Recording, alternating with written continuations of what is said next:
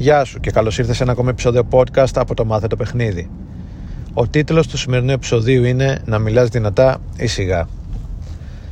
Θυμάμαι όταν έκανα το πρώτο μου bootcamp σαν μαθητής, ο instructor τότε έλεγε να μιλάμε δυνατά. Να μιλάω όταν είμαι στο club σαν να απευθύνομαι σε ένα άτομο το οποίο βρίσκεται πίσω από το άτομο το, στο οποίο κανονικά μιλάω. Σαν να βρίσκεται πίσω από την κοπέλα στην οποία απευθύνομαι. Και αυτό γιατί ο θόρυβος στο κλαμπ είναι πολύ μεγάλος και on top σε αυτό τα ερεθίσματα είναι πάρα πολλά με αποτέλεσμα η προσοχή της κοπέλας να χάνεται πολύ εύκολα και να είναι δύσκολο να κρατήσεις το ενδιαφέρον και την προσοχή ειδικά να απευθύνεσαι σε group ε, τριών-τεσσάρων ατόμων. Επομένως, η συμβουλή ήταν ξεκάθαρη να μιλάς, ήταν ξεκάθαρα να μιλάς δυνατά. Και επιπλέον, εκτός του ότι ακούγεσαι, η δυνατή φωνή δείχνει αυτοπεποίθηση, δείχνει θάρρος, δείχνει ότι δεν σε ενδιαφέρει τι λένε οι άλλοι, αν θα ακουστείς ε, και ούτω καθεξής όλα αυτά τα γνωστά.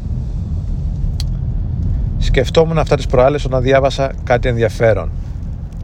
Ένας πολύ γνωστός ψυχίατρος, ψυχοθεραπευτής, ο Μίλτον Έριξον, όταν έκανε συνεδρίες με τους, ασθε... με τους ασθενείς του και ήθελε να τονίσει κάτι σημαντικό ήθελε να τονίσει κάτι σημαντικό για τον ίδιο και για αυτούς ακολουθούσε την εξής στρατηγική.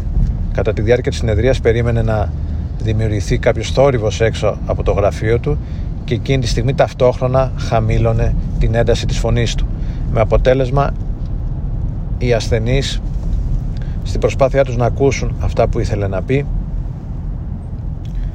ε, εστίασαν ακόμη περισσότερο την προσοχή τους σε αυτόν και ταυτόχρονα και κάποιες φορές μάλιστα κιόλας έγιραν προς το μέρος του. Ε, στη συνέχεια διάβασα ότι μόνο και μόνο το γεγονός ότι έγιραν, ε, έγιρναν προς το μέρος τους αυτή η κίνηση από μόνη της ε, κάνει τον άνθρωπο να πιστεύει ότι αυτό που πρόκειται να ακούσει είναι σημαντικό.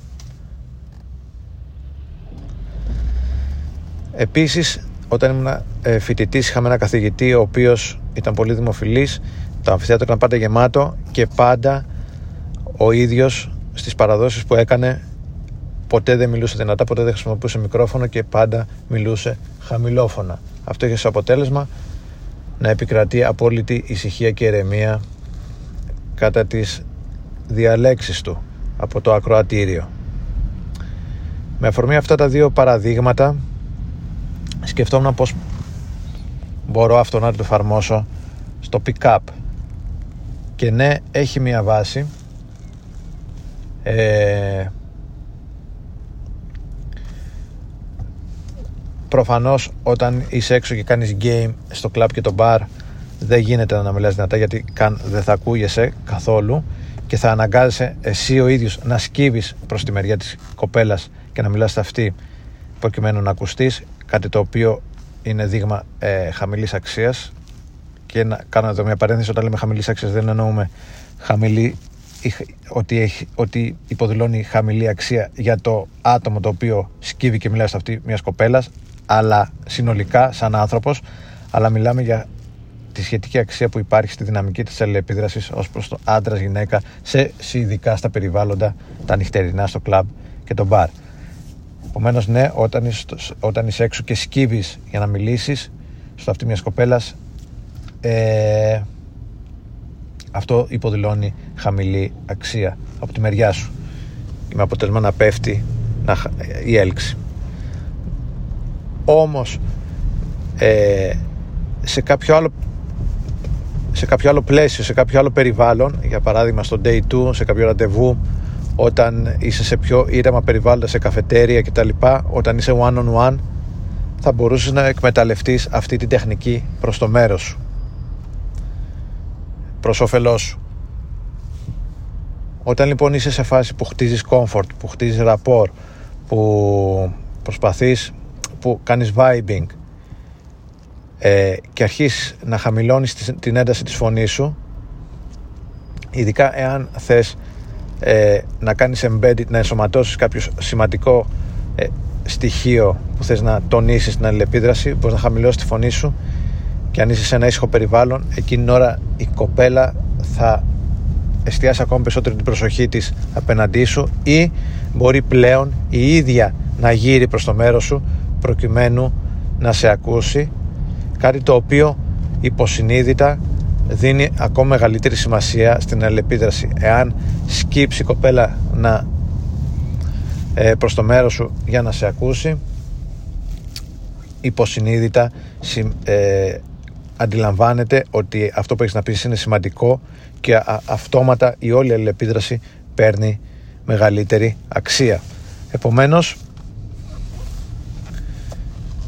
θα θυμάμαι σε κάποιες συνεντεύξεις παλιότερα κάποιοι rockstar, ε, οι, Rolling, οι Rolling Stones, άλλοι, οι Beatles και όλα αυτά, στα 60s και στα 70s, σε κάθε συνέντευξη θυμάμαι ότι μιλούσαν πολύ χαμηλόφωνα. Κάτι το οποίο ε, έρχεται σε αντίθεση με το πώς να το πω με την εικόνα του αλφα male που μας παρουσιάζουν που το αλφα male πρέπει να είναι dominant να μιλάει δυνατά να είναι αγέροχος, να μην φοβάται κτλ. Σε αντίθεση αυτή η υπερδημοφιλής ε, rockstar και δημοφιλής όχι μόνο ε, ε, και δημοφιλής και σαν sex symbol μιλούσαν χαμηλόφωνα και είχαν τελείως ε, διαφορετική εικόνα από το μάτσο alpha male. Ε, και θυμάμαι στις συνεντεύξεις που κάνανε μιλώντας χαμηλόφωνα ο δημοσιογράφος είχε full την προσοχή του απέναντί τους ε, κάτι το οποίο μεγάλωνε την αξία της ελεπίδρασης και μεγάλωνε και την αξία των ίδιων των ατόμων που μιλούσαν χαμηλόφωνα. Επομένως ε, αυτό είναι το μήνυμα του σημερινού podcast ότι ok όταν είσαι έξω σε δυνατά περιβάλλοντα ε, πρέπει να μιλάς δυνατά για να ακούγεις. Α, θα, εδώ θα μπορούσε να πει κανείς γιατί και στο κλαμπ να μιλάω δυνατά έτσι ώστε η κοπέλα να γύρει προς το μέρος μου.